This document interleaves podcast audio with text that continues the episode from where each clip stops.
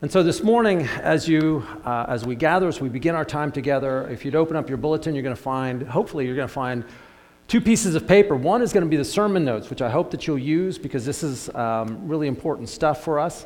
And you're also going to find a card. And that card comes because every so often in our lives, we have to decide where, where do we stand. You can always, you can always tell people that, um, you know, I, I'm right there with you. You can count on me anytime. And you just let me know what you need. But there comes a time in your life where you really have to say, This is who I am. This is, this is what you can count on. This is what we're about. And this is where we're going. So we're going to be talking about that in a little bit. So I wanted to start with a um, kind of a literature question. When you were in high school, maybe you're in high school, um, how many of you have ever read the book The Tale of Two Cities by, by Dickens? Have you ever read that? Okay. It's a classic. It's actually one of the books that most people recommend that you read because uh, of, of the contrast and, the, and certainly the way uh, Dickens writes. It's a story, it's a, it's a contrast between two cities, which is why the title. Uh, one city is Paris, which is in decline. Uh, it's actually undergoing the revolution, the bloody revolution, um, and it contrasts it with life in Paris, I mean, life in London, which is peaceful and, and people are seem much more harmonious. And so it, the, the point of the author is, you know, this choice of basically when you look at these two cities, uh, which path, as, as we are in a culture, what path do you see us on? What, what path are you on, right? And, and its, it, its intention is to, to drive you to think about where you are in your own life journey. But the classic opening, despite all of the turmoil that you hear on the news about our government, about what's going to happen in the future, what's going to happen with, with West Virginia, what's going to happen with the, you know, the, the homeless problem, what are we doing about drugs and alcohol in our society, what's going to happen in the future. You know, there's a lot of turmoil. And, and so Dickens' open, opening line um, really resonates with where we are. And, and what I wanted us to think about is in our time together is not just about where are we in our government, but where are we in our church? This is that moment in time where we go to say, okay, which path do you see us on as, as a church? Your participation and, and involvement in our activities, in our giving, in our energy, in our enthusiasm, where do you see us being? What choices do we make? And, and what choice can we make for the future? So Dickens writes the following in the very first line as, as he talks about uh, the opening line of this book. It was the best of times, it was the worst of times. It was the age of wisdom, and it was the age of foolishness. It was the epoch of belief, and it was the epoch of incredulity. It was a season of light, it was a season of darkness. It was the spring of hope, and it was the winter of despair. We had everything before us, and we had nothing before us. We were all going direct to heaven. We were all going direct the other way. In short, the period was so far like the present period that some of its noisiest authorities insisted on it being received, for good or for evil, in the superlative degree of comparison only. It's kind of a long, but the, the contrast is, is when you think about our own time, our own journey together, what we do on a day to day basis, it was the best of times, but it had the potential to be the worst of times. We gather on a Sunday, it was the age of wisdom for those who would receive it, or for those that looked only on Sunday morning, it was an age of foolishness. It was the epic of belief but we live in a scientific era, don't we? We live in the internet. It was the age and the epoch of incredulity. It was the season of light for those who basked in the light, or it was the age of darkness. Now, as we think about not only Dickens' opening line, we think about our own faith journey. We think about the path that we have chosen whether we decide whether we're going to, to receive this only on a Sunday morning. This is something that we schedule on a Sunday. We go through the routines, we go back to our old lives. That's a common church. That's what most people do, right? I mean, they kind of go through the routine. As a matter of fact, this week, I received a piece of paper from the district office, and it talked about the state of West Virginia, the church in West Virginia. And it told of that there are over a thousand churches in West Virginia.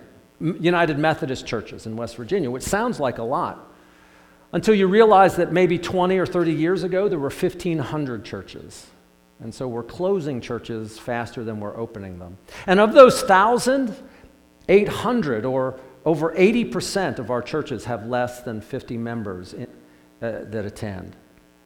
We are a different kind of church. I like to think of us as an uncommon church. But what makes us uncommon? What makes us different? What is it that calls us out of, out of that routine, out of that slide into incredulity? Is that I believe that we're trying to learn how to take it from Sunday into every day. How to take what we learn here on a Sunday, the, the community, the enthusiasm, the energy that the praise band dedicates themselves to give to you, that we take that enthusiasm, that hope, that inspiration, and we live it out wherever you go on Monday through Saturday. It's, it's a lifestyle. It's about who we are and about where we're going. Or to put it another way, what, what we confess on Sunday, we practice on Monday. You know, whenever we gather, uh, if you remember the Lord's Prayer, right? Our Father who art in heaven, that we live that out through the rest of the week and in the things that we do and the places that we go. And so we're in a time of turmoil. We're in a time of great anxiety, both in the church, both socially and culturally. Things are changing at such a fast pace, people have a difficult time just embracing the speed of change. And, and so often, what we want to do in order to deal with the pace of change, we just hunker down. We, we enter into what's called a siege mentality, right? The church against the world. We will hunker down as good Christians in this building, and, and we will receive God's blessing, and then we will avoid the culture in which we're called to live. But, but that's not who we are. That's not what we're about. We're, we're about learning how to use the blessings of Jesus, his call to action to go out into our workplace, go out into the places that you play, to the ball fields, to the social gatherings, and to live that out as Jesus would. Now, if you think that this is new, if you think that this has only happened in our generation, you would be wrong. This is a biblical principle that Paul was talking about to the Corinthians. Paul understood that there are two types, that he had created a church in Corinth that was just caught on fire, that was so, so enthusiastic, but over time, something began to happen to that church, and it began to slide to be much more like the culture that was around it. It, it wasn't distinct, it wasn't the light on the hill, it was more like another social club. It's something that we might recognize of a thousand churches as we close them. Uh, we, we understand that there are different types of churches that are struggling to keep their doors open. And what we need to be doing is saying not only are we enjoying all of the blessings that we have, but we as a church are planning for the future. What Greg has been talking about, what the trustees are doing, they are building not for our comfort today, they're talking about those that will come after us the storage units that we're investing in, the, the infrastructure that you may not be aware of, of fire um, alarms and all of the other stuff that you never see is for what's coming next. It's always building, always looking forward. But there are those churches that enter into a siege mentality, and, and they're what I call the reluctant church. Paul called them a reluctant church. They're those people that kind of hunker down and say, We are about protecting what used to be. Going back, you know what that's like, going back to the good old days. Some people would call them the Back to Egypt Committee. The people that gather and say, Didn't we have it good when we were enslaved in Egypt? Now, the Apostle Paul recognized that there was a connection about where your heart is and what your giving trends are. And so he admonished the reluctant church about their giving habits. Jesus said it very plainly to his disciples. He said, "Wherever your treasure is, there your heart will not will be also. It's going to follow quickly wherever your greatest treasure is." So in 2 Corinthians chapter 5, Paul is talking about the, the characteristics, if you will, of this reluctant church. Paul says the following. He said, "You must each decide in your heart how much to give. And don't give reluctantly or in response to pressure, for God loves a person who gives cheerfully. You've probably heard that passage before. It's probably been used several times, but it reminds us of some of the characteristics that will define a church that is in decline. A church and a, and a Christian that is in decline. For, for example, if you are a kind of Christian that says, I've really had an experience with, with Jesus Christ and, and I want to be a part of his kingdom and be a part of the body of Christ, but you give just minimally, it says something about why that may be the case. And it's a, a characteristic that helps define the state of your discipleship. There's a couple of things Paul is bringing to, to our minds in this passage. He said the first thing is there is a scarcity mindset. Paul says, don't give reluctantly. There are those people that if, they, if, if I give to the church, then I lose, right? That, that I have less for myself. They fail to see that God is the owner of it all. One of the things that I've said before that often really irritates people in, in finance committee is if you're giving reluctantly, don't give. Please, we do not need your money. This isn't my building. This isn't your building. This isn't even the trustee's building. This belongs to God. This is His. Everything that we have, he, we're just giving back to Him. This is our God jar. Everything that we can put in that jar, He has already put into our hands. If you're afraid to give, if you're afraid that you're going to lose, that you don't have enough, if I were to give to you, then I'm not going to have enough for the future, keep it. We want cheerful people that are excited about the future. And what Paul says is do not give reluctantly. Do not give out of fear or because you're afraid of what tomorrow will be. Second thing he does is he says, don't give out of guilt. Don't give under pressure. Don't give because somebody comes knocking on your door and says, hey, what's wrong with you? Give because you want to be a part of something bigger than yourself. Give because you have had that intimate relationship with Jesus that said, I know God will meet my every need. Whatever that is, whatever I'm going through, is preparing me for the thing that I've been praying for. I've been praying for good things. This is the path that I need to get there. Don't give if it's out of guilt. Don't give because somebody's twisting your arm. The card that you have in there is for your benefit for you and your spouse, or you alone, or for you and a friend to sit down and talk about where are we? Which of those two cities represents us? Which of these two churches? It allows you to think through and make a personal decision, a covenant, if you will. And finally, he says, don't make it mindless. Have you ever had mindless giving? People just show up on Sunday and say, well, whatever I have in my wallet, that's what I'll throw in. I don't know what they're going to do with it. It doesn't really matter. I just need to put in something so I don't look bad. Paul says in the very beginning of this, he said, You must decide where? In your heart. You must decide in your soul who you are and what's of value to you. He said, mindless giving is just saying, I don't know what they're going to do with it. I don't know where it'll go. If you give 10%, if you invest in the church, you're going to be interested in where it's going, what it's doing. You're going to be, tonight we're going to have trunk or treat.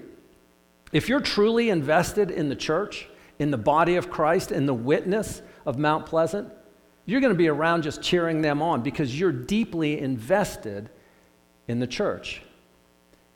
That's what a reluctant church does. It just gives because I have to, because they require me to, and I just give and hope that they don't ask any more of me. And those are the churches that are declining. Those are the churches that are, they do it when it's, they give when it's convenient, they give the minimum that they can, and they give sporadically. We're not down that path. This is us. Mount Pleasant is positioned at the top of this hill so that anybody that is going to Parkersburg from Elizabeth or in that direction sees this spire as they come over that hill. As everybody gets off of the interstate and they look up, here we are, a, a standing presence in the community. And so Paul says there's a different church, there's a different example that you can go down this path as well. And so Paul says the following in 2 Corinthians, uh, 2 Corinthians chapter 8. He said, Now I want you to know dear brothers and sisters, what God in His kindness has done through the churches in Macedonia. They are being tested by many troubles, and they are very poor. But they are also filled with an abundant joy, which has overflowed in rich generosity. For I can testify that they gave not only what they could afford, but far more, and they did it of their own free will. They begged us again and again for the privilege of sharing in the gift for the believers in Jerusalem. They did even more than we had hoped, for their first action was to give themselves to the Lord and to us, just as God wanted them to do. This is the word of God for the people of God. Do you hear the contrast between the two churches, the two realities about how people respond? The first thing is, is that they believed themselves to be on an uncommon mission. At the very end of it, Paul says, now, why would they do this? Here you have two churches. Here you have a church that is undergoing incredible testing. Now, most of the time, don't you think that whenever you're going through troubles and tribulations and trials, that maybe you kind of get into a hunker down and siege mentality? Uh, Paul is saying that it's just the opposite. As they're kind of in going through this testing, that it's overflowing into abundant joy. They're experiencing abundant joy in their ability to give despite their trials and tribulations.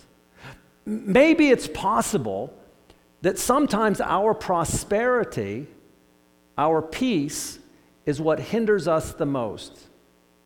We lose our vision, we, we lose our passion. We no longer feel that, that God needs us or that we need Him, to be quite honest. We have insurance, right? We have 401ks, we have good bank accounts. Do we really need God's support? When we go through trials and tribulations, we recognize God is the one that we depend on where we're going. We need to learn to recapture that sense of total faith in what God is doing, to move from Sunday to every day. There's a couple of things that I'd like to draw our attention to in the time that we have remaining from this passage. The first thing is, I want us to realize that generosity is not a choice that you say, well, today I think I'll be generous. Generosity will overflow from something else. What is that something else? It overflows from something else. Generosity comes from a deep personal gratitude. What has God done for you? Personally, intimately. Until we have that deep personal connection, it's always a routine. Well, they require me to give, I should give. When you have that deep, personal, one on one encounter with Christ, it just flows. As a matter of fact, despite their hardship, it overflows in rich generosity. And Paul says they're doing far more than I could have ever hoped that they would do. And later on, he goes on to say, not only are they doing that, we didn't even ask them. They're begging us to be a part of this story that God is telling. They get to be a part of it. Their generosity is overflowing. Whenever we gather here and people come and they visit us and they check us out and they're saying, Is this a different kind of church? These people live differently. There, there are many people that have been part of a reluctant church. After the early service, I was saying, Have you ever been a part of a church that, that was kind of in a siege mentality? right? I mean, we've all been there where somebody said, That's my pew, and I'm protecting my turf and my space. I had several people after the first service said, Let me tell you my story. We've all had those experiences. But have we ever had that experience of laughter and of joy, of the abundance of what God is doing just overflow from people? It just seems to permeate all that they say and do. Because I believe that sometimes that we will give the little things in our lives in order to receive the big things. We give the little trinkets away in order to be a part of what God is doing. The first thing that happens that you got to understand is generosity, your giving, is not just a rote habit that you got to develop, it overflows from something deeper inside. The second thing that Paul talks about is generosity inspires. Paul is talking to the church in Corinth, which is going through a lot of turmoil, a lot of, of divisiveness. There's, there's a lot of battles and turf wars that are happening. And Paul is saying, first of all, this is what a reluctant church is doing. They're in a siege mentality, they're hunkered down, they're trying to keep their turf. It's us against the world. And Paul said, But let me tell you about this other church. It's, it's called the Macedonian church that are going through trials and tribulations just like you are, but they see it totally different. They see a bigger vision, they see a bigger passion, and, and I want you to be inspired by their giving, by their generosity, that we're able to do far more than anybody else could ever dream or imagine from the people that we have. It's about learning to do even more. As a matter of fact, I believe that sometimes we need to, to say that even in a dark world where there's so much bad news that is always swirling around, but we will light a candle in that world and say, we do life differently. We love one another, we watch over one another, and we care for one another as we grow as true disciples. We're visionary. We believe that our giving can raise people up. The, the Macedonians said, We want please allow us to be a part of what you're doing. Allow us to be a part of this future. Allow us to be a part of what the Jerusalem church is doing. We have the key to transform the world. Remember that what we're talking about is not just for your comfort in the here and now, but also in the there and then. I love a quote one time by John Piper. John Piper is a, a pastor in California, and he said, You know, death is merely like a, is, he said, death is just like a taxi cab. It will take you only where you want to go. And now his point is, is that the decisions and the choices that you make in this life are already determining where you will go in the next life. Right? The, the choices, the, the habits, because so often we will say one thing and do something else we have to recognize that the choices that we make today will echo in eternity. And so you have a little card. It's a choice. You have to make a choice. You get to make a choice. Even if you decide not to turn it in, that is a choice.